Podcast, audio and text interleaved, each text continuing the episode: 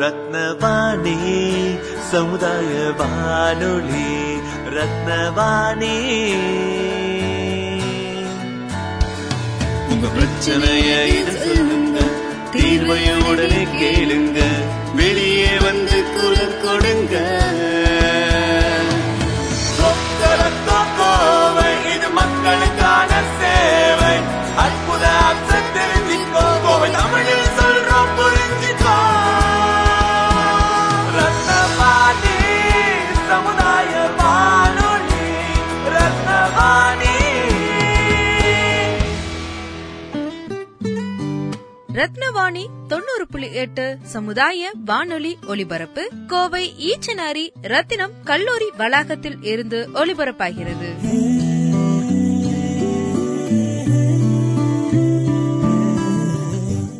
ரத்தினவாணி தொண்ணூறு புள்ளி எட்டு சமுதாய வானொலி. மாற்றம் ஒன்றுதான் மாறாதது அப்படின்னு சொல்லுவாங்க. அந்த மாதிரி மக்களிடையே நாளுக்கு நாள் மாறிட்டு வர ஒரே விஷயம் கொரோனா பத்திய பீதியும் அதை பத்தின தகவல்களும் தான். கொரோனா பற்றிய பயத்தில் இருக்கும் மக்களுக்கு ஒரு பாதுகாப்பான உணர்வை ஏற்படுத்துற ஒரு செய்தியை தான் மத்திய அரசும் மாநில அரசும் சேர்ந்து அறிவிச்சிருக்காங்க.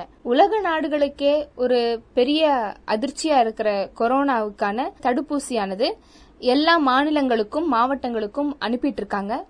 அந்த வகையில இந்த கொரோனா தடுப்பூசியை தடுப்பு பணியில ஈடுபட்டு வந்த முன்கள பணியாளர்கள் அப்படின்னு சொல்ற டாக்டர்ஸ், நர்ஸ், தூய்மை பணியாளர்கள் அவங்களுக்கு தான் ஃபர்ஸ்ட் போடப்படும் அப்படின்னு அறிவிச்சிருக்காங்க. இதுக்கான ஒத்திகை நிகழ்ச்சி தான் ஜனவரி ஒன்பதாம் தேதி நடந்த தடுப்பூசியின் சோதனை ஓட்டம் அப்படின்னு கூட சொல்லலாம். கொரோனா தடுப்பூசிக்கான ஒரு ஸ்பெஷல் ஆப் கூட இப்ப கொண்டு வந்திருக்காங்க. அது பேரு கோவின் ஆப். கோவிட் இல்லைங்க, கோவின் ஆப். கொரோனா தடுப்பூசி போடுறதுக்கு இந்த கோவின் ஆப்பில் முன்னாடியே முன்பதிவு செஞ்சு வச்சுக்கணும். அப்பதான் நம்மளால எந்த தேதியில, எந்த நேரத்துல, எந்த இடத்துல நமக்கு கொரோனா தடுப்பூசி போடப்படும் அப்படிங்கிற தகவல் நம்மளால தெரிஞ்சுக்க முடியும். இந்த ஆப் இன்னும் மக்களுடைய பயன்பாட்டுக்கு வரலைங்க. இந்த செயலி இன்னும் மக்களுடைய பயன்பாட்டுக்கு வரல. இன்னைக்கு நம்ம நிகழ்ச்சியில ரத்தினம் கல்லூரியின் நுண் உயிரியல் துறை தலைவர் டாக்டர் ஸ்ரீனிவாசன் சார் கொரோனா சார்ந்த சந்தேகங்களுக்கு விளக்கம் தந்திருக்காரு. அது என்ன நாம இப்ப கேட்கலாம். ரத்னவாணி சமுதாய வானொலி நேயர்கள் அனைவருக்கும் வணக்கம். நான் முனைவர் போ ஸ்ரீனிவாசன், நுண்ணுயிரியல் துறை தலைவர், ரத்னம் கலை மற்றும் அறிவியல் கல்லூரி. கடந்த சில பதிவுகளா கொரோனா வைரஸ் நோய் தொற்று மற்றும் கோவிட் பத்தொன்பது பத்தின விவரங்களை உங்ககிட்ட பகிர்ந்துட்டு வரேன். இதன் தொடர்ச்சியா வந்துட்டு இந்த பதிப்புல நான் பதிவிட போற விஷயம் என்ன அப்படின்னா, கோவிட் பத்தொன்பது வேக்சினேஷன், அதாவது தடுப்பு மருந்து, அதற்கான அரசாங்கத்தினுடைய ஆணை என்னென்ன இருக்கு, இதுல இருக்கக்கூடிய சில குழப்பங்களை தீர்க்கக்கூடிய கேள்விகள், அதற்கான விடைகள், இதை பத்தி தான் இன்னைக்கு நான் உங்களுக்கு பதிவிட போறேன். இதை நான் எப்படி பதிவு செய்யலான்னு இருக்கேன் அப்படின்னா, முதல்ல கேள்விகள், அந்த கேள்விகளுக்கான ஆக்கப்பூர்வமான விடைகள் என்னங்கிறத பார்க்கலாம். அதன் தொடர்ச்சியா முதல் கேள்விக்கு போகலாம். கோவிட் தடுப்பூசி விரைவில் வெளிவர திட்டமிடப்பட்டுள்ளதா அப்படின்னு ஒரு கேள்வி இருக்கு. இதுக்கான விடை பாத்தீங்கன்னா, ஆம், தடுப்பூசி சோதனைகள் வெவ்வேறு கட்டங்களில் இறுதி நிலையில் உள்ளன. கோவிட் பத்தொன்பதுக்கான தடுப்பூசி விரைவில் தொடங்க இந்திய அரசு உதவுகிறது. சரிங்களா? அதாவது ஒரு தடுப்பு மருந்து அப்படிங்கிறது, தடுப்பூசி அப்படிங்கிறது வந்து பாத்தீங்கன்னா வெவ்வேறு நிலைகளை சார்ந்து உருவாக்கப்படுது. எடுத்த உடனே ஒரு மருந்தை தயார் பண்ணி அப்படியே கொடுக்கறது இல்ல. முதல்ல அந்த வைரஸ் கிருமியினுடைய உள் நுணுக்கங்களை வந்து கண்டறிந்து ஆராய்ந்து எதை எந்த புரதத்திற்கு எதிர்புரதமாக நமது தடுப்பு புரதத்தை வந்து எதிர்வினைக்காக பயன்படுத்தலாம், அதாவது நம்மளுடைய உடல்ல இருக்கக்கூடிய எதிர்ப்பு சக்தியை தூண்டுவதற்காக பயன்படுத்தலாம்ங்கிறத கண்டறிஞ்சு அதை பல்வேறு வகையான சுத்திகரிப்பு, பியூரிபிகேஷன் ப்ராசஸ் அப்படின்னு சொல்லுவாங்க. அதுக்கப்புறம் நிலைப்படுத்துதல், ஸ்டெபிலைசேஷன் ப்ராசஸ்ன்னு சொல்லுவாங்க. இந்த மாதிரியான பல்வேறு கட்டங்களை சார்ந்து தொடர்ந்து அதுக்கப்புறம் வந்து ஒரு முழுமையான தடுப்பு மருந்தா வரும். அதையும் வந்து எடுத்த உடனே மனிதர்களுக்கு கொடுக்க மாட்டாங்க. சில லேப் அனிமல்ஸ் அப்படின்னு சொல்லக்கூடிய ஆய்வகங்கள்ல டெஸ்ட் அனிமல்ஸ் இருக்கும். அதுக்கான அந்த மிருகங்களுக்கு டெஸ்ட் பண்ணி அதுக்கப்புறமா மனிதர்கள் வாலண்டியர்ஸ்க்கு, அதாவது தன்னிச்சையாக வரக்கூடிய வாலண்டியர்ஸ்க்கு வந்து டெஸ்ட் பண்ணி அதுக்கப்புறம் அந்த விளைவுகள் எல்லாத்தையும் ஆராய்ஞ்சதுக்கு அப்புறம் அது எல்லாத்தையும் என்ன சொல்லுவாங்கன்னா கிளினிக்கல் ட்ரையல் அப்படின்னு சொல்லுவாங்க. ஆய்வக திறன் கட்டுப்பாடு அப்படிம்பாங்க. அது முடிச்சதுக்கு அப்புறம் வந்து வெளி வெளி மக்கள் பயன்பாட்டுக்கு வரும்.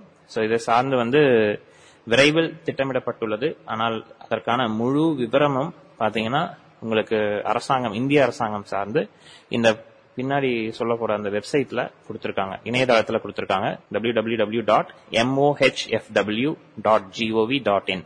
மீண்டும் சொல்றேன், W W W dot M O H F W dot gov dot in அப்படிங்கிற இணையதளத்தில் உங்களுக்கான தடுப்பு கோவிட் தடுப்பூசி பற்றின விவரங்கள் நீங்கள் தெரிஞ்சுக்கலாம். அடுத்த கேள்வி பார்த்தீங்கன்னா, பொதுவாக கேட்கக்கூடிய கேள்வி ஐயப்பாடு அப்படின்னு பார்த்தீங்கன்னா, கோவிட் பத்தொன்பது தடுப்பு ஊசி அப்படிங்கிறது அனைவருக்கும் ஒரே நேரத்தில் கொடுத்துருவாங்களா? இது ஒரு கேள்வியா இருக்கும். அதாவது இப்போ ஜனவரி மாதம் இரண்டாயிரத்தி இருபத்தி ஒன்னு ஜனவரி மாதம் வருது அப்படின்னா, இந்த ஜனவரி மாதத்துல ஒரு வேளை கோவிட் பத்தொன்பது தடுப்பூசி வருதுன்னா ஒரே நேரத்துல இந்தியாவில் இருக்கக்கூடிய அத்தனை ஜனத்தொகை மக்களுக்கும் கொடுப்பாங்களா அப்படிங்கறது கேள்வியா இருக்கு. சோ இதற்கான விடை என்னன்னா, பொதுவா இந்த தடுப்பூசிகள் அப்படின்னு பாத்தீங்கன்னா, இந்த பெருந்தொற்று காலகட்டத்துல தடுப்பூசிகள் அப்படின்னு பாத்தீங்கன்னா, அந்த தடுப்பூசிகள் கொடுக்கக்கூடிய நபர்களை வந்து ஃபர்ஸ்ட் தேர்ந்தெடுப்பாங்க, முதல்ல தேர்ந்தெடுப்பாங்க. எப்படிப்பட்ட நபர்களை தேர்ந்தெடுப்பாங்கன்னா, முன்னுரிமை அளிக்கப்பட வேண்டிய நபர்களை வந்து முதலில் தேர்ந்தெடுத்து அந்த மக்களுடைய இருப்பிடங்களுக்கு சென்று அவங்களுக்கு மட்டுமே வந்து கொடுப்பாங்க. அதாவது குரூப் ஆஃப் பீப்புள், அதாவது எப்படி சொல்றது அப்படின்னா, ஒரு மக்கள் கூட்டம் இருக்கக்கூடிய பட்சத்துல யாரெல்லாம் இந்த நோய் தொற்றுக்கு உள்ளாகி இருக்கிறார்கள், ஒண்ணு நோய் தொற்று நோய் தொற்றுக்கு பெருந்தொற்றுக்கு ஆளாகக்கூடிய அந்த விகிதம் அதிகமான வாய்ப்புகள் யாருக்கு இருக்கோ அந்த வகை மக்களுக்கு மட்டும் தேர்ந்தெடுக்கப்பட்டு அவர்களுக்கு மட்டும் முதலில் வந்து முன்னுரிமை கொடுத்து இந்த கோவிட் பத்தொன்பது தடுப்பு மருந்து வந்து கொடுப்பாங்க. இரண்டாவது பாத்தீங்கன்னா, ஒரு இரண்டாம் கட்ட ஒரு மதிப்பீடின் வகையில வந்து யார் வந்து அடுத்த கட்டத்துல வந்து அதிகமான நோய் தொற்றுக்கு உள்ளாவதற்கான வாய்ப்புகள் இருக்காங்க அப்படிங்கறத அளவெடுத்து இரண்டாம் கட்ட ஒரு பிரிவினையை போட்டு அந்த பிரிவினை பிரிவு மக்களுக்கு இரண்டாம் கட்டமாக கொடுப்பாங்க. ஒரு பிரிவு அப்படின்னு சொல்ல, ஒரு குரூப் அப்படின்னு சொன்னோம் அப்படின்னா, அதுல ஒரு ஐம்பதுல இருந்து நூறு மக்கள் இருப்பாங்க, நூறு நபர்கள் இருக்கிற மாதிரி பிரிச்சுப்பாங்க. இதை எப்படி பிரிப்பாங்க அப்படின்னா, தொகுதி வாரியா ஒவ்வொரு மாநிலம், ஒவ்வொரு டவுன் அல்லது சிட்டி, அதுக்கப்புறம் அதுல ஒரு அதுல வந்து ஒவ்வொரு தொகுதி வாரியா மக்களை வந்து பிரிச்செடுப்பாங்க. கிராம வாரியா இருக்கலாம், இல்ல டவுன் வாரியா இருக்கலாம், சிட்டி வாரியா இருக்கலாம். ஒவ்வொரு இடத்திற்கு ஏற்றாற் போல பிரிச்சு ஐம்பதுல இருந்து நூறு மக்கள் ஒவ்வொரு பேட்ச் அப்படின்னு சொல்லுவாங்க. அந்த ஒவ்வொரு பேட்ச் அப்படிங்கிறது ஒரு ஒரு குழு, அந்த பிரிவு, அந்த ஒவ்வொரு பிரிவுக்கும் ஐம்பதுல இருந்து நூறு மக்களுக்கு தேர்ந்தெடுத்து கொடுப்பாங்க. அதுல முன்னுரிமை உள்ள மக்கள் முதல் முதல் கட்டமா முன்னுரிமை கொடுக்கறது யாருக்கு, இரண்டாம் பட்சமாக யாருக்கு முன்னுரிமை கொடுக்கலாம் அப்படிங்கறத நிர்ணயிச்சதுக்கு அப்புறம் தான் இந்த தடுப்பூசி அப்படிங்கிறது கொடுக்கப்படும். கோவிட் பத்தொன்பது கொரோனா வைரஸின் தடுப்பூசி பற்றிய சந்தேகங்களுக்கு சுகாதாரம் மற்றும் குடும்ப நல அமைச்சகத்தின் விளக்க உரை சிறப்பு பதிவு. அடுத்த கேள்வி பாத்தீங்கன்னா, தடுப்பூசி எடுத்துக்கொள்வது கட்டாயமா? இப்ப எனக்கு வந்து இந்த பெருந்தொற்றுல நோய் வரல, பெருந்தொற்று இந்த கோவிட் பத்தொன்பது நோய் எனக்கு வரல, இந்த வைரஸ் தாக்குதல் இல்ல, அப்ப நான் வந்து எடுத்துக்கணுமா? இது வந்து ஒரு பெரிய கேள்வியா இருக்கும் மக்கள் மனதுல. எப்போதுமே வந்து பாத்தீங்கன்னா, பெருந்தொற்று கால காலகட்டத்துல இந்த மாதிரி பெருந்தொற்றுகள் வர்றதும், அது திருப்பி தானாக சரியாகிறதும், அதுக்கு மருந்து கண்டுபிடிப்பதும், தடுப்பூசி கண்டுபிடிப்பதும் நம்ம இப்ப மட்டும் நடக்கல, ஏற்கனவே பல வருஷங்களா வந்து இந்த மாதிரியான சூழ்நிலைகளை வந்து மனித இனம் சந்திச்சு சந்திச்சுட்டு தான் வருது. அதன் வகையில பாத்தீங்க அப்படின்னா, கோவிடும் அதே மாதிரி தான் ஒரு பெருந்தொற்று, அதுக்கான மருந்து இப்போ கண்டுபிடிச்சுக்கிட்டு இருக்காங்க. அது முதல் நிலையில பாத்தீங்கன்னா தடுப்பு மருந்து கண்டுபிடிச்சிருக்காங்க. மருந்து அப்படிங்கிறது நோய் வந்த பிற்பாடு நம்ம அதை வந்து குணப்படுத்துவதற்கு பயன்படுத்துவது. எனக்கு நோயே வரல, எனக்கு எதுக்கு மருந்து அப்படின்னு நாம இருக்கலாம். ஆனா நோய் வராம தடுப்பதற்கு என்ன பண்ணணும் அப்படின்னா, தடுப்பு தடுப்பூசி வந்து போட்டுக்கக்கூடிய அவசியத்துல இருக்கும், அந்த கட்டாயத்துல நாம இருக்கோம். நோயே வராம தடுக்கிறதுக்கு ஒரு வாய்ப்பு இருக்குங்கிறதுனா, வந்ததுக்கு அப்புறம் மருந்து தேடி கண்டுபிடிக்கிறதுக்கு வராம தடுக்கிறதுக்கான அந்த வாய்ப்பை நம்ம பயன்படுத்திக்கக்கூடியது அறிவு சார்ந்த ஒரு விஷயமா இருக்கும். ஆக மக்கள் அனைவரும் பாத்தீங்கன்னா தானாக முன்வந்து இந்த தடுப்பூசி எடுத்துக்கொள்வதற்கு முன்வர வேண்டும். தனிநபருக்கும் இது பொருந்தும், அது மட்டும் இல்லாம தனிநபர் சார்ந்த குடும்பங்களையும் வந்து அவர்கள் ஊக்குவிக்க வேண்டும். இது இன்னொரு விதத்துல நீங்க அணுகணும்னு பாத்தீங்கன்னா, இந்த விஷயத்த இந்த தடுப்பூசியை வந்து நம்ம எடுத்துக்கிறதுனால நம்ம மூலியமா ஒருவேளை நமக்கு தொற்று வந்தால், நம்ம மூலியமா அந்த தொற்று வந்து நமக்கு அந்த தடுப்பூசி ஏற்கனவே எடுத்திருந்தோம்னா தொற்று நமக்கு முதல்ல வந்து முழுமையா வராது. அப்படியே வந்தாலும் கூட நம்ம உடம்புல இருந்து நல்ல ஒரு வீரியமிக்க அந்த கிருமியானது திருப்பி வந்து இன்னொருத்தருக்கு பரவாது. அதுக்குள்ள நம்ம உடம்பே வந்து என்ன பண்ணிடும், தடுப்பூசி எடுத்திருந்தோம்னா அந்த கிருமியை வந்து, வைரஸ் கிருமி நம்ம உடம்பே வந்து அழிக்கக்கூடிய திறனை கொண்டு அதை அழிச்சிரும். சோ நமக்கும் தொற்று வராது. ஒரு வேளை மிஞ்சும் போய் வந்துட்டாலும் அந்த தொற்றானது ரொம்ப வீரியமாக இருக்காது, அதுக்கப்புறம் மற்றவங்களுக்கு பரவாது. இந்த மாதிரி மூணு செயல் வந்து இருக்கும், பாசிட்டிவான ஒரு விஷயமா இருக்கும். ஸோ அந்த அணுகுமுறையில பாத்தீங்கன்னா ஒவ்வொரு தனிநபரும் அவர்களை சார்ந்த குடும்ப குடும்பத்தினரும் இந்த தடுப்பு மருந்தை எடுப்பதற்கு ஊக்கப்படுத்த வேண்டும். அடுத்தது, குறுகிய காலத்தில் சோதனை செய்யப்பட்டு அறிமுகப்படுத்தப்பட்ட தடுப்பூசிகள் பாதுகாப்பானதாக இருக்குமா? இது எல்லாருக்கும் வரக்கூடிய ஒரு ஐயப்பாடு தான். ஒரு குறைஞ்ச காலகட்டத்தில் ஒரு வருஷத்திலேயே வந்து ஒரு ஒரு வருஷம் கூட இல்லை, ஒரு எட்டு மாதம் ஒன்பது மாதத்திலேயே வந்து இந்த வைரஸ்க்கு வந்து ஒரு தடுப்பு மருந்து வந்துருச்சு. இது வந்து நல்லா இருக்குமா, குவாலிட்டியா இருக்குமா அப்படிங்கிற ஒரு ஐயப்பாடு இருக்கும். இதை வந்து நீங்க எப்படி அணுகணும்னா, நான் ஏற்கனவே சொன்ன மாதிரி ஒரு தடுப்பு மருந்து அப்படிங்கிறது ஒரு நாள் இரவுலையோ ஒரு நாள் பகல்லையோ வரக்கூடிய விஷயம் கிடையாது. ஆய்வகத்துல பல விஞ்ஞானிகளினுடைய வேலை நேரத்துல வேலை வேலை நேரம் மற்றும் அவர்களுடைய உடல் உழைப்பு இது எல்லாத்தையும் போட்டு அவர் அவர்களுடைய அந்த நேரத்தை செலவழித்து அந்த மருந்தினை வந்து உற்பத்தி பண்ணக்கூடிய தடுப்பூசி அப்படிங்கறத உற்பத்தி பண்றாங்க. இதுக்கு வந்து ஒரு வகையான அடிப்படை கைட்லைன் அப்படிங்கிறது இருக்கு, அதாவது ஒழுங்குமுறை அமைப்புகள் இருக்கு. அவங்க எல்லா அந்த ஒழுங்குமுறை அமைப்புகளும் சேர்ந்து இந்த ஏற்படுத்தக்கூடிய இந்த உருவாக்கக்கூடிய தடுப்பூசியை வந்து சோதனை செஞ்சு இது வந்து தகும் மனிதர்களுக்கு பப்ளிக்கு மக்களுக்கு கொடுப்பதற்கு தகுந்தவாறு இருக்கிறது அப்படின்னு ஒரு சர்டிபிகேட் கொடுத்தா மட்டும்தான் அதை வந்து அந்த நாட்டில் வந்து அதை வந்து கொண்டு வருவாங்க, அறிமுகப்படுத்துவாங்க.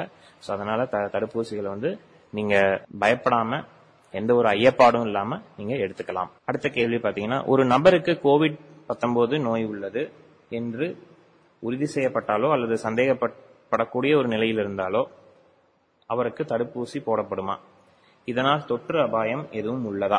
இது அடுத்த வகையான ஒரு கேள்வி. அதாவது ஒருத்தருக்கு நோய் இருக்கு, இல்ல நோய் இருக்கலாமோ அப்படிங்கிற சந்தேகம் இருக்கு, அப்படிப்பட்டவங்களுக்கு இந்த நோய் தடுப்பூசி வந்து போடலாமா அப்படின்னா இந்த கேள்விக்கு எப்படின்னா, உறுதிப்படுத்தப்பட்ட அல்லது சந்தேகிக்கப்பட்ட கோவிட் பத்தொன்பது கொண்ட நபரை முதல்ல வந்து தனியா வச்சிருவாங்க, அது நமக்கு தெரிஞ்சதுதான், ஐசோலேட் பண்ணிடுவாங்க.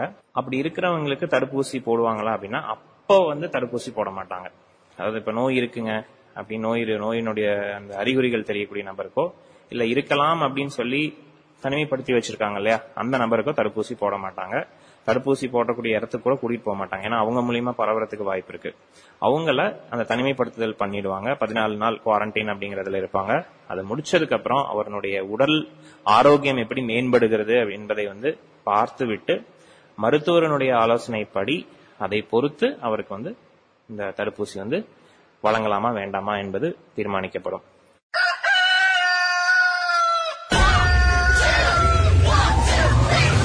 ரத்னவாணி தொண்ணூறு புள்ளி எட்டு சமுதாய வானொலி. கோவையின் சிறப்பை சிறப்பா தெரிஞ்சுக்க கொக்கரக்கோ கோவை. கொக்கரக்கோ கோவை நிகழ்ச்சியில் கோவிட் பத்தொன்பது கொரோனா வைரஸின் தடுப்பூசி பற்றிய சந்தேகங்களுக்கு சுகாதாரம் மற்றும் குடும்ப நல அமைச்சகத்தின் விளக்க உரை சிறப்பு பதிவு. அதே மாதிரி கோவிட்ல இருந்து நோய் தொற்று ஏற்பட்டு ஒரு தேறி வந்த ஒரு நபர், சரியாகி வந்த ஒரு நபர், அவருக்கு தடுப்பூசி அவசியமா? இது வந்து இப்போதைக்கு பாத்தீங்கன்னா ஒரு டிபேட்டபிளான இஷ்யூ, ஒரு வாக்குவாதத்துக்கான ஒரு இஷ்யூ. ஏன்னா ஒரு விஷயம், நோய் தொற்று ஏற்பட்டு குணமானவருக்கு அவருடைய உடம்பில் எதிர்ப்பு சக்தி இருக்கும் அந்த நோய் தொற்றுக்கு, பொதுவா பொதுவா வந்து இது ஒரு கருத்து. கோவிட பொறுத்த வரைக்கும் பாத்தீங்க அப்படின்னா அதே போல ஒரு எதிர்ப்பு சக்தி அவர்களது உடம்பில் இருக்கும். ஆனால் கோவிட் வைரஸ், கொரோனா வைரஸ் என்பது வந்து ஒரே ஒரு திறன் சார்ந்து கிடையாது. பன்முக தன்மையில பாத்தீங்கன்னா பதினாலு வகையான புது வகை வைரஸ்கள் இருக்கு. அதாவது கோவிட்லயே பாத்தீங்கன்னா அடுத்தடுத்த ஸ்ட்ரெயின் அப்படின்னு சொல்லுவோம், வெரைட்டி அப்படின்னு சொல்லுவோம் இருக்கு. சோ ஒவ்வொரு ஒவ்வொரு வைரஸ் கிருமி, கோவிட் கொரோனா வைரஸ் கிருமியினுடைய அந்த ஸ்ட்ரெயினுக்கு பாத்தீங்கன்னா இன்ஃபெக்டிவிட்டி ரேட், அதாவது நோய் தொற்று ஏற்படுத்தக்கூடிய அந்த வீரியமானது மாறுபடும். ஆக அதிகப்படியான வீரியம் கொண்ட இன்னொரு கோவிட் கொரோனா வைரஸ் வந்து தொற்று ஏற்படுத்தாமல் இருப்பதற்கு கோவிட் நோய் வந்து குணமானவர் வந்து தடுப்பூசியை வந்து எடுத்துக்கொள்வது சாலச்சிருந்தது. இதன் மூலமா என்னன்னா இந்த தடுப்பூசி வந்து இன்னும் வந்து அவருடைய உடம்புல இந்த வைரஸ்கான எதிர்ப்பு சக்தியை வந்து அதிகப்படுத்தும். ஆகவே அவருக்கு இந்த நோயை எதிர்க்கக்கூடிய தன்மை வந்து இன்னும் நல்லா அதிகரிக்கும். யாருக்குன்னா நோய் வந்து ஆல்ரெடி நோய் வந்து குணமானவருக்கு. அடுத்த கேள்வி, உலக அளவுல வந்து இந்த கோவிட்கான தடுப்பூசிகள் வந்து பல்வேறு வகையில் கிடைக்கின்றது. இதுல எப்படி அரசாங்கம் இது நல்ல தடுப்பூசி, இது வந்து இது வந்து சரியான தடுப்பூசியாகத்தான் இருக்கும் என்று தேர்ந்தெடுத்து எப்படி நமக்கு வழங்கும்? இது வந்து ஒரு வகையான கேள்வி. இதை நீங்க புரிஞ்சுக்கக்கூடிய விஷயம்னா என்ன அப்படின்னா, எத்தனை கம்பெனிகள் வந்து என்னென்ன வகையில இந்த கொரோனா வைரஸ்க்கு தடுப்பூசிகளை கொண்டு வந்தாலும் அத்துணை தடுப்பூசிகளுமே தன்னிச்சையாக வரும் மனிதர்களுக்கு, அதாவது வாலண்டியர்ஸ்க்கு வந்து சோதனை செய்யப்பட்டு அந்த சோதனைகளுடைய முடிவுகள், ஆய்வக முடிவுகள் வந்து பாசிட்டிவா வந்தால் மட்டுமே எந்த ஒரு சோதனை வந்து தடுப்பூசிக்கான சோதனை வந்து சரிவர பாசிட்டிவாக அமைகிறதோ அந்த தடுப்பூசியை மட்டுமே பெரும்பான்மையை பொறுத்து அரசாங்கம் வந்து தேர்ந்தெடுத்து மக்களுக்கு வழங்குவதற்கு முடிவெடுக்கும். இந்த முடிவானது மட்டும் ஒரு நபர் சார்ந்த முடிவாக இருக்காது. அரசாங்கத்தில் உள்ள அனைத்து உயரதிகாரிகளும் சேர்ந்து, முக்கியமாக சுத்தம் மற்றும் சுகாதாரத்துறை சேர்ந்து சேர்ந்து முடிவெடுத்து இந்த யாருக்கு வழங்கலாம், எந்த தடுப்பூசியை வழங்கலாம் என்ற அந்த முடிவில் இருப்பாங்க முடிவை வந்து எடுப்பாங்க. அடுத்த கேள்வி வந்து, இந்தியாவிற்கு கோவிட் பத்தொன்பது தடுப்பூசிகள் சேமிக்கும் திறன் மற்றும் வெப்பநிலை இரண்டிலிருந்து எட்டு செல்சியஸ் அளவுக்கு எடுத்து செல்லக்கூடிய தேவை தேவையான வெப்பநிலை உள்ளதா? இந்த மாதிரியான ஒரு கேள்வி வந்து வந்திருக்கு. இந்த கேள்வியில பாத்தீங்கன்னா தடுப்பூசிகளினுடைய திறன், அதாவது ஒரு ஒரு வகையான திறன் வந்து எதை சார்ந்து இருக்கும் அப்படின்னா சேம் அதாவது அது வந்து நம்ம சேமித்து வைக்கக்கூடிய அந்த டெம்பரேச்சர், வெப்பநிலையை பொறுத்து இருக்கும். ஒரு தடவை ஒரு தடுப்பூசியை திறந்துட்டோம் அப்படின்னா அது இத்தனை நபருக்கு போடலாம் அப்படிங்கிறது இருக்கும். இரண்டு அல்லது மூன்று நபர்களுக்கு கொடுக்க வேண்டும். இரண்டு நபர்கள் இல்லாத பட்சத்தில் வந்து அதை கொஞ்ச நேரத்துக்கு வந்து சேமிக்க வைக்க வேண்டும். அந்த சேமித்து வைக்கக்கூடிய டெம்பரேச்சர் வந்து பாத்தீங்கன்னா இரண்டு அல்லது எட்டு டிகிரி செல்சியஸ் வந்து கொஞ்சம் அதிகம் கூட குறைன்னு இருக்கலாம். இதுக்கான பதில் அப்படின்னு பாத்தீங்கன்னா, இந்தியா உலகளவில் நோய் தடுப்பிற்கான பெரிய பங்களிப்பை கொண்டுள்ள ஒரு நாடு ஒன்னு எடுத்துக்கணும். இருபத்தி ஆறு மில்லியன் புதிதாக பிறந்த குழந்தைகள் மற்றும் இருபத்தி ஒன்பது மில்லியன் கர்ப்பிணி பெண்களை இருக்கக்கூடிய இந்த நாட்டில் அனைத்தும் சாத்தியம். ஆகையால் வந்து இந்த தடுப்பூசிகளை வந்து அதிக நேரம் வந்து தேக்கி வைக்கக்கூடிய நிலைமை இருக்காது. எடுத்த உடனே போட்டக்கூடிய ஒரு நிலைமையில இருக்கனால சேமித்து வைக்கக்கூடிய அந்த வெப்பநிலையை பத்தி நாம இப்போதைக்கு சற்று ரொம்ப ரொம்ப கவலைப்பட தேவையில்லை. கோவிட் பத்தொன்பது கொரோனா வைரஸின் தடுப்பூசி பற்றிய சந்தேகங்களுக்கு சுகாதாரம் மற்றும் குடும்ப நல அமைச்சகத்தின் விளக்க உரை சிறப்பு பதிவு. அடுத்த கேள்வி, மற்ற நாடுகளில் அறிமுகப்படுத்தப்பட்டதை போன்று இந்தியாவிலும் பயனுள்ள தடுப்பூசிகள் அறிமுகப்படுத்தப்படுமா? கண்டிப்பாங்க. இந்த மாதிரியான தடுப்பூசிகள் வந்து மற்ற நாடுகளில் அறிமுகப்படுத்தியிருக்காங்க. அதே போல நம்ம நாடுலையும் பாதுகாப்பு சார்ந்து, மிகவும் பாதுகாப்பு சார்ந்து இருக்கக்கூடிய தடுப்பூசிகளை வந்து நம்மளுடைய அரசாங்கம், சென்ட்ரல் அண்ட் ஸ்டேட் கவர்மெண்ட் ரெண்டுமே வந்து, மத்திய மாநில அரசாங்கம் இரண்டுமே வந்து அறிமுகப்படுத்தும். இன்னும் சொல்ல போனா உலக அளவுல வந்து இந்தியாவில வந்து இன்னும் ஜாக்கிரதையா அறிமுகப்படுத்துவாங்க. ஏன்னா நம்மளுடைய மக்கள் தொகை உலகிலேயே இரண்டாவது மக்கள் தொகை. நம்மளுடைய மக்கள் தொகையில வந்து அதிகபட்சம் இருக்கக்கூடியது இளைஞர்கள் தான். முதியவர்கள் அப்படிங்கறது ஒரு முப்பது சதவீதம் பேர் இருக்காங்க. இளைஞர்களுடைய எண்ணிக்கை அதிகம்ங்கிறதுனால இவர்கள் எல்லாம் அடுத்து நம் நாட்டை வந்து அடுத்த அடுத்த கட்டத்துக்கு எடுத்து செல்லக்கூடிய ஒரு நிலையில இருக்கிறதுனால அவர்களுக்கெல்லாம் இந்த பெருந்தொற்றினுடைய பாதிப்பு மிகப்பெரிய அளவில் இருக்கக்கூடாது என்பதை ஒரு பெரிய ஒரு நோக்கத்தில் வைத்துக்கொண்டே இந்த மாதிரியான விஷயங்களில் வந்து அரசாங்கங்கள் வந்து ரொம்ப தீர்க்கமான முடிவை தீவிரமாக யோசித்து அப்புறம் தீர்க்கமான முடிவாக எடுக்கும். அதனால் அதுல எந்த ஒரு ஐயப்பாடும் வேண்டாம். கோவிட் பத்தொன்பது கொரோனா வைரஸின் தடுப்பூசி பற்றிய சந்தேகங்களுக்கு சுகாதாரம் மற்றும் குடும்ப நல அமைச்சகத்தின் விளக்க உரை சிறப்பு பதிவு. அடுத்த கேள்வி, நான் தடுப்பூசிக்கு செல்வதற்கு தகுதி வாய்ந்த நபரா? இதை நான் எப்படி தெரிந்து கொள்வது? என்னை பொறுத்த வரைக்கும் இந்த கேள்விக்கு வந்து பதில் அப்படின்னா அனைவருமே தகுதியானவர் தான். சரிங்களா? இருக்கக்கூடிய அனைத்து பிரஜைகளுமே இந்தியாவில இந்த தடுப்பூசி வருது போட போறோம் அப்படின்னா அனைவருமே வந்து தகுதியானவர்கள் தான். என்ன பண்ணணும் அப்படின்னா, பிரிவினை பிரிக்கிறாங்க இல்லையா, குரூப் பிரிப்பாங்க. முதல் கட்டம், இரண்டாம் கட்டம் இவர்களுக்கு அப்படின்னு அந்த பிரிப்பாங்க இல்லையா, அதுல வந்து நீங்க வந்து அசஸ் பண்ணிக்கணும். உங்களை நீங்களே வந்து ஆராய்ந்துக்கணும். அதுல கேட்கப்படக்கூடிய கேள்விகள் ஒரு ஃபார்ம் கொடுப்பாங்க.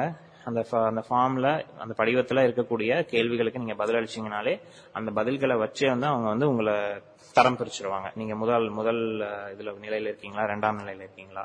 இதுல என்னை பொறுத்த வரைக்கும் வயது ஒன்று, உங்களுடைய எதிர்ப்பு சக்தி ஒன்று, உங்களுக்கு உடம்பில் இருக்கக்கூடிய மற்றும் பிற நாள் நாள்பட்ட வியாதிகளினுடைய அளவு, இதை பொறுத்தலான அந்த பிரிவினைகள் இருக்கும். இதை பொறுத்து நீங்க ஏற்கனவே கோவிட் வந்தவரா, வந்து சரியானவரா, இந்த மாதிரியான கேள்விகள்லாம் இருக்கும். கோவிட் இருக்கக்கூடிய இடத்தில் இருக்கிறீங்களா, இந்த மாதிரி சில சின்ன சிம்பிளான கேள்விகள் தான் இருக்கும். இந்த கேள்விகள் எல்லாம் பொறுத்து உங்களை தரம் பிரிச்சுக்குவாங்க. அந்த ஆய்வுல மட்டும் நீங்க கலந்துக்கணும். அதை பொறுத்து உங்களை பிரிச்சுட்டு நீங்க வந்து தடுப்பூசி எடுத்துக்கலாம். ஆனா எடுக்க வேண்டியது கட்டாயம். கோவிட் பத்தொன்பது தடுப்பு மருந்து சுகாதாரத்துறையின் பதவி இல்லாமல் ஒரு நபரால் பெற முடியுமா? கண்டிப்பா இல்லைங்க. இது வந்து அரசாங்கம் ஒவ்வொரு நபருக்கும் ஒவ்வொரு பார்ட்டிசிபென்ட் என்று சொல்லக்கூடிய அந்த நோய் தொற்றுக்கான தடுப்பூசியை எடுத்துக்கொள்ளக்கூடிய ஒவ்வொரு நபரு நபரினுடைய டீடைல்ஸ் அதை வந்து சேகரிப்பாங்க. ஊசி வந்து நம்ம மெடிக்கல் ஷாப்ல கிடைக்கிற மாதிரி பிற மருந்துகள் போல கிடைக்காது. இந்த தடுப்பூசிகள் வந்து மிக மிக பாதுகாப்பான முறையில் நிர்ணயிக்கப்பட்ட அளவில் மட்டும்தான் நம் நாட்டுக்கு வந்து வாங்கப்படும், அந்த கம்பெனில இருந்து வாங்கப்படும். ஆகவே ரொம்ப ஸ்ட்ரிக்டா வந்து அதை ஃபாலோ பண்ணி தான் கொடுப்பாங்க. ஜஸ்ட் லைக் தட் நமக்கு கிடைக்காது. தடுப்பூசிக்கு தகுதியான பயனாளிகள் பதிவு செய்ய தேவையான ஆவணங்கள் என்னென்ன? இப்ப நான் தடுப்பூசி போட போறேன், நான் தான் போறேன் அப்படிங்கறதுக்கு ஒரு ப்ரூஃப் வேணும் இல்லையா, அந்த ப்ரூஃப் என்னென்ன கொடுக்கலாம்? ஆஸ் யூஷுவல் உங்களுடைய டிரைவிங் லைசன்ஸ் கொடுக்கலாம், ஓட்டுநர் உரிமம் கொடுக்கலாம், சுகாதார காப்பீட்டு ஸ்மார்ட் கார்டு இருக்கும் இல்லையா, தொழிலாளர் அமைச்சக திட்டத்தின் கீழ் வழங்கப்படும் அந்த ஸ்மார்ட் கார்டு அதை கொடுக்கலாம். மகாத்மா காந்தி தேசிய கிராமப்புறம் வேலைவாய்ப்பு உத்தரவாத சட்டம் எம்ஜிஎன்ஆர்இஜி அடையாள அட்டை இருந்தால் அதை கொடுக்கலாம். அதிகாரப்பூர்வ அடையாள அட்டை வழங்கப்படுகின்றன, அதாவது எம்பிக்கள் எம்எல்ஏக்கள் எம்எல்ஏ அவங்க கொடுக்கக்கூடிய அடையாள அட்டை. பேன் கார்டு கொடுக்கலாம், அவங்களுடைய பேன் அட்டை கொடுக்கலாம். வங்கியினுடைய கணக்கு புத்தகத்தினுடைய அந்த முன்னாடி பேஜ் இருக்கும்ல அதை காட்டலாம். தபால் அலுவலகத்தினுடைய கணக்கு புத்தகத்தை காட்டலாம். கடவு சீட்டு அதாவது பாஸ்போர்ட் அதை காட்டலாம். ஓய்வூதிய ஆணையம் அதாவது பென்ஷன் புக் அதை காட்டலாம். முதியவர்களாக இருந்தால் பென்ஷன் புக் இருந்ததுன்னா அதை காட்டலாம். மத்திய மாநில அரசு பொது லிமிடெட் நிறுவனங்கள் வழங்கிய சேவை அடையாள அட்டை சர்வீஸ் ஐடி கார்டு அது இருந்தா காட்டலாம். வாக்காளர் ஓட்டர் ஐடி காட்டலாம். இந்த மாதிரியான இத்தனை ப்ரூஃப்ல ஏதாவது ஒன்னு, எல்லாமே இல்லைங்க, ஏதாவது ஒன்னு இருந்தா போதும் நீங்க காட்டி அதை அதை காட்டி அதை வைத்து நீங்கள் தடுப்பூசியை பெற்றுக்கொள்ளலாம். பதிவு செய்யும் நேரத்தில் புகைப்படம் மற்றும் ஐடி தேவைப்படுமா? பதிவு நேரத்தில் புகைப்பட ஐடி வழங்கப்பட்டு தடுப்பூசி போடப்படும் நேரத்தில் சரிபார்க்கப்படும். நீங்க கொண்டு போற அந்த போட்டோ ஐடி ப்ரூஃபை வந்து டிஜிட்டலைஸ் பண்ணுவாங்க, அவங்க இருக்கக்கூடிய அந்த வேக்சினேஷன் டேட்டா பேஸ்ல ஏற்றுவாங்க. அங்க பதிவு அதாவது தடுப்பூசி போடக்கூடிய அந்த இடத்துல வந்துட்டு நீங்க கொடுக்கக்கூடிய ஐடி ப்ரூஃபை வந்து அதுல இருக்கக்கூடிய விவரங்களை வந்து கணினியில ஏற்றிட்டு அங்க உங்களோட போட்டோ எடுப்பாங்க. எடுத்ததுக்கு அப்புறமா அதை வந்து அவங்க ஒரு சீட்டு கொடுப்பாங்க, அந்த சீட்டை வச்சுக்கிட்டு தான் உள்ள போய் நம்ம ஊசியை வாங்கிக்க முடியும். கோவிட் பத்தொன்பது கொரோனா வைரஸின் தடுப்பூசி பற்றிய சந்தேகங்களுக்கு சுகாதாரம் மற்றும் குடும்ப நல அமைச்சகத்தின் விளக்க உரை சிறப்பு பதிவு. அடுத்த கேள்வி, புகைப்பட ஐடியை உருவாக்க முடியாத நபர்களால் தடுப்பூசியை பெற முடியுமா முடியாதா? புகைப்பட ஐடி அப்படிங்கிறது பதிவு செய்யப்பட்டு சரிபார்க்கப்பட்ட நபர்கள் மட்டுமே தடுப்பூசி போட உறுதி செய்யப்படுவார்கள். அதனால வந்து போட்டோ ஐடியே இல்லைங்க, எனக்கு எந்த ஐடி கார்டும் இல்லை அப்படின்னா அந்த டைமுக்கு நீங்க வந்து அப்ளை பண்ணி ஏதாவது ஒரு போட்டோ ஐடி வாங்கிட்டு நீங்க போய் உங்களோட தடுப்பூசி வாங்கறதுக்கான வேலைப்பாடுகளை பார்க்கலாம். ஆகையால் அது இல்லாம பண்ண முடியாது. பட் முன்னாடியே நீங்க போகும்போது இதெல்லாம் தேவை, இத்தனை ஐடி கார்டு இருக்கு, இதுல ஏதாவது ஒன்னாவது உங்ககிட்ட கண்டிப்பா இருக்கும். அப்படி எதுவுமே இல்லைன்னா ஈஸியா வாங்கக்கூடிய ஐடி கார்டு அப்படின்னு பாத்தீங்கன்னா போட்டோ போஸ்ட் ஆபீஸ்ல வந்து நீங்க ஒரு பதிவு பண்ணி ஒரு தபால் அலுவலகத்துல உங்க வீட்டுக்கிட்ட இருக்கிற தபால் அலுவலகத்துல நீங்க பதிவு பண்ணி அந்த தபால் புக்கை வந்து நீங்க எடுத்துட்டு போகலாம். அங்க நீங்க போட்டோ பாஸ்போர்ட் சைஸ் போட்டோ கொடுத்தீங்கன்னா அந்த தபால் அக்கௌண்ட் புக்ல வந்து உங்களோட போட்டோவை அதுல பதிவு பண்ணி உங்களுக்கு கொடுப்பாங்க, அதை நீங்க ப்ரூஃபா காட்டிக்கலாம். அது ஈஸியா ஒரு நாள்லயே கிடைச்சிடும், அதை நீங்க வாங்கிக்கலாம். அடுத்த கேள்வி, எவ்வாறு பயனாளி தடுப்பூசிக்கான உரிய தேதியை தெரிந்து கொள்வார்? இந்த தடுப்பூசி அப்படிங்கறது வந்து போட்டுக்கிறது வந்து ஆன்லைன்ல வந்து உங்களுக்கான லிங்க் வந்து கவர்மெண்டே கொடுப்பாங்க. அந்த ஆன்லைன் இணையதள வழியில நீங்க அதை பதிவு பண்ணும் பொழுது உங்களுக்கான தேதி வந்து உங்களுடைய மொபைலுக்கு வந்து குறுந்தகவலா வரும். அந்த குறுந்தகவலுக்கான டேட்ல எந்த தேதி எந்த இடத்துல வரணும், நேரத்துக்கு எந்த டைம்ல வரணும்னு கொடுத்துருக்கோம். நீங்க கொடுக்கக்கூடிய இடம் சார்ந்து உங்களோட அட்ரஸ், நீங்க அப்லோட் பண்ற போட்டோ ப்ரூஃப் இதை சார்ந்துதான் அந்த சென்டர் போடுவாங்க. அந்த சென்டர்ல நீங்க போய் அந்த தேதியில நீங்க எடுத்துக்கலாம். கோவிட் பத்தொன்பது கொரோனா வைரஸின் தடுப்பூசி பற்றிய சந்தேகங்களுக்கு சுகாதாரம் மற்றும் குடும்ப நல அமைச்சகத்தின் விளக்க உரை சிறப்பு பதிவு. அடுத்த கேள்வி, தடுப்பூசி பெறும் பயனாளிகள் தடுப்பூசி நிறைவு பெற்ற பின் அவர்களின் நிலையை குறித்து தகவல்களை பெறுகிறார்களா? கண்டிப்பாங்க, தடுப்பூசி போட்டதுக்கு அப்புறமா அதுக்கும் ஒரு மெசேஜ் உங்க குறுந்த உங்க மொபைலுக்கு வரும், உங்க கைபேசிக்கு குறுந்தகவலா வரும். அந்த தகவல்ல எந்த எந்த தேதியில எத்தனை மணிக்கு எந்த அளவுல உங்களுக்கு தடுப்பூசி போட்டிருக்காங்கிற அந்த விவரங்கள் உங்களுக்கு பகிர்ந்தளிக்கப்படும். அடுத்த கேள்வி, புற்றுநோய், நீரிழிவு நோய் மற்றும் உயர்தர அழுத்தம் போன்ற நோய்களுக்கு, உயர் ரத்த அழுத்தம் இருக்கக்கூடிய நோய்களுக்கு மருந்து எடுத்துக்கொண்டிருக்கும் ஒரு நபருக்கு கோவிட் பத்தொன்பது தடுப்பூசி போடப்படுமா? கண்டிப்பா போடப்படும். இது இது இந்த கோவிட் பத்தொன்பது தடுப்பூசிங்கிறது ஒரு தடுப்பூசி தான், மருந்து கிடையாது. தடுப்பூசி உங்களுடைய நோய் எதிர்ப்பு சக்தியை அதிகரிக்கக்கூடிய ஒரு மருந்து தான். இதை வந்து மற்ற நோய்களோட அதை வந்து இணைக்க வேண்டாம், அந்த மற்ற நோய்கள் வந்து இதனால பாதிக்கப்படாது. இன்னொன்னு, மற்ற நபர்களை விட, சாதாரணமான நபர்களை விட, அதாவது ஹெல்த்தியா இருக்கிறவங்களை விட, ஆரோக்கியமாக இருக்கக்கூடிய நபர்களை விட இந்த மாதிரி உயர் ரத்த அழுத்தம், நீரிழிவு நோய், புற்றுநோய் இருக்கிறவர்கள் வந்து கோமார்பிடிட்டிஸ் என்று சொல்லக்கூடிய இணை நோய்கள் கொண்ட மக்கள் வந்து கொரோனா வைரஸினுடைய தாக்கம் அதிகமாக இருக்கும் என்ற காரணத்தினால் அவர்கள் கண்டிப்பாக மற்றவர்களை விட இவங்கெல்லாம் வந்து ஃபர்ஸ்ட் ப்ரையாரிட்டியில வந்துருவாங்க, முதல்நிலை குரூப்ல வந்துருவாங்க. சோ இவங்க எல்லாத்துக்கும் தான் ஃபர்ஸ்ட் ப்ரையாரிட்டி, இவங்க கண்டிப்பா இந்த தடுப்பூசியை எடுத்துக்கொள்ள வேண்டும். அடுத்த கேள்வி, தடுப்பூசி பெறும் சமயத்தில் ஒருவர் முன்னெச்சரிக்கை மற்றும் தடுப்பு நடவடிக்கைகள் ஏதேனும் பின்பற்ற வேண்டுமா? இதுல என்னென்ன முன்னெச்சரிக்கைகள் பின்பற்றணும்னு நான் சொல்றேன். குறைந்தபட்சம் அரை மணி நேரம் வந்து தடுப்பூசி போட்டதுக்கு அப்புறமா தடுப்பூசி மையத்துல ஓய்வு எடுத்துக்கணும், கொஞ்சம் அரை மணி நேரம் அவங்க இருக்கணும். அப்ப ஏதாவது அவங்களுக்கு உடல்ல மாற்றங்கள் ஏற்படுதாங்கிறத உடனடியாக அவங்களுக்கு தெரிவிக்கணும். ஏதாவது வித்தியாசமா இருந்தால் அந்த அதிகாரிகள் கிட்ட சொல்லணும். கண்டிப்பா நம்ம இப்போ இப்போ பின்பற்றி கொண்டு இருப்பது போலவே வெளியில போகும்போது, அங்க போகும்போதும், தடுப்பூசி மையத்துக்கு போகும்போதும் முகக்கவசமும் சானிடைசரும் பயன்படுத்தியே ஆக வேண்டும். தனி மனித இடைவெளியை கண்டிப்பாக பின்பற்ற வேண்டும். இவ்வளவுதான். அதாவது ஊசி போட்டு ஒரு அரை மணி நேரம் அங்க காத்திருந்து உடம்புல ஏதாவது மாற்றங்கள் இருக்கா, காய்ச்சல் இருக்கா, தடிப்பு இருக்கா, இல்ல வேற மாதிரி ஏதாவது உணர்றோமா அப்படிங்கறத அங்க இருக்கிற அதிகாரிகள் கிட்ட கூற வேண்டும். கோவிட் பத்தொன்பது கொரோனா வைரஸின் தடுப்பூசி பற்றிய சந்தேகங்களுக்கு சுகாதாரம் மற்றும் குடும்ப நல அமைச்சகத்தின் விளக்க உரை சிறப்பு பதிவு. அடுத்த கேள்வி, இந்த கோவிட் பத்தொன்பது தடுப்பூசிக்கு ஏதாவது சாத்தியமான பக்க விளைவுகள் இருக்குமா? கண்டிப்பா மருந்துனா எல்லாத்துக்கும் பக்க விளைவு இருக்குமான்னு நாம யோசிப்போம்.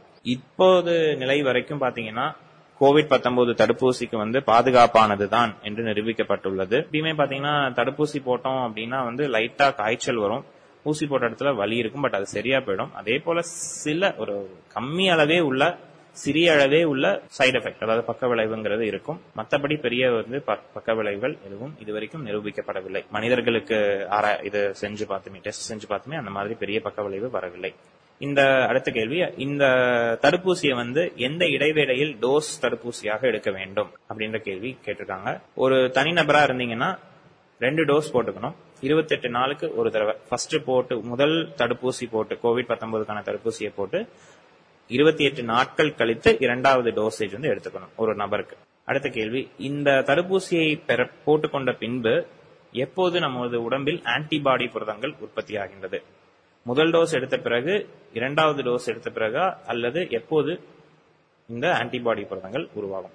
பொதுவாக இந்த முதல்ல ஆன்டிபாடிகள்லாம் என்னன்னு சொல்லிடுறேன். நம்மளுடைய உடம்புகள் உடம்புல வந்துட்டு இரண்டு வகையான செல்கள் இருக்கு. சிவப்பு செல்கள், அடுத்து வெள்ளை செல்கள், அதாவது சிவப்பு அணுக்கள், வெள்ளை அணுக்கள் அப்படின்னு சொல்லக்கூடிய ஒயிட் பிளட் செல்ஸ் அப்படின்னு.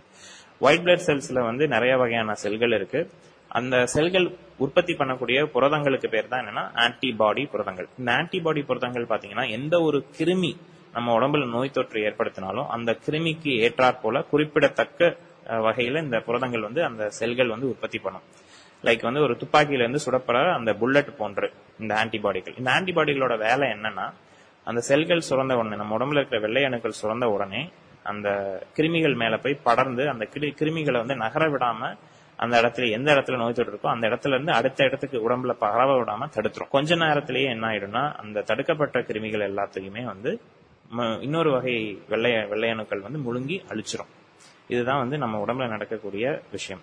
இந்த தடுப்பூசியில என்ன பண்றாங்க அப்படின்னா, ஒரு முழு கிருமி இருக்குன்னா அந்த கிருமியை வந்து அழிச்சோ, அதாவது சாகடிச்சு இறந்து போன அந்த கிருமியினுடைய செல்களை உடம்புல வந்து கம்மி அளவுல, மிக குறைந்த அளவுல அதை வந்து உடம்புல ஊசியா செலுத்துவாங்க. இல்லைன்னா அந்த கிருமியினுடைய ஏதாவது ஒரு பகுதி, அந்த உடம்பு அந்த கிருமியினுடைய உடம்பில் இருக்கக்கூடிய ஏதாவது அந்த செல்லினுடைய ஏதாவது ஒரு பகுதியை மட்டுமே எடுத்து அதை வந்து மருந்தாக சுத்திகரிக்கப்பட்டு அந்த அந்த சுத்தப்படுத்தப்பட்ட அந்த வந்து தடுப்பூசியா கொடுப்பாங்க. இப்ப என்ன ஆகும்னா, நம்ம உடம்புல உண்மையான ஒரு நோய் தொற்று, உண்மையான ஒரு கிருமி வந்ததா நம்ம உடம்புல இருக்கக்கூடிய செல்கள் எல்லாம் என்ன ஆகும், அந்த செலுத்தப்படக்கூடிய ஊசியில் இருக்கக்கூடிய மருந்தை எடுத்துக்கிட்டு அதன் எதிர்விளைவா வந்து வெள்ளை அணுக்கள் எல்லாம் தயாராகி இந்த ஆன்டிபாடி புரதங்களை சுரக்கும். இது வந்து முதல் நிலையில ஏற்படக்கூடியது. இது நடந்த பிற்பாடு, இது தடுப்பூசி போட்டதுக்கப்புறம் நம்ம உடம்புல நடக்கும்.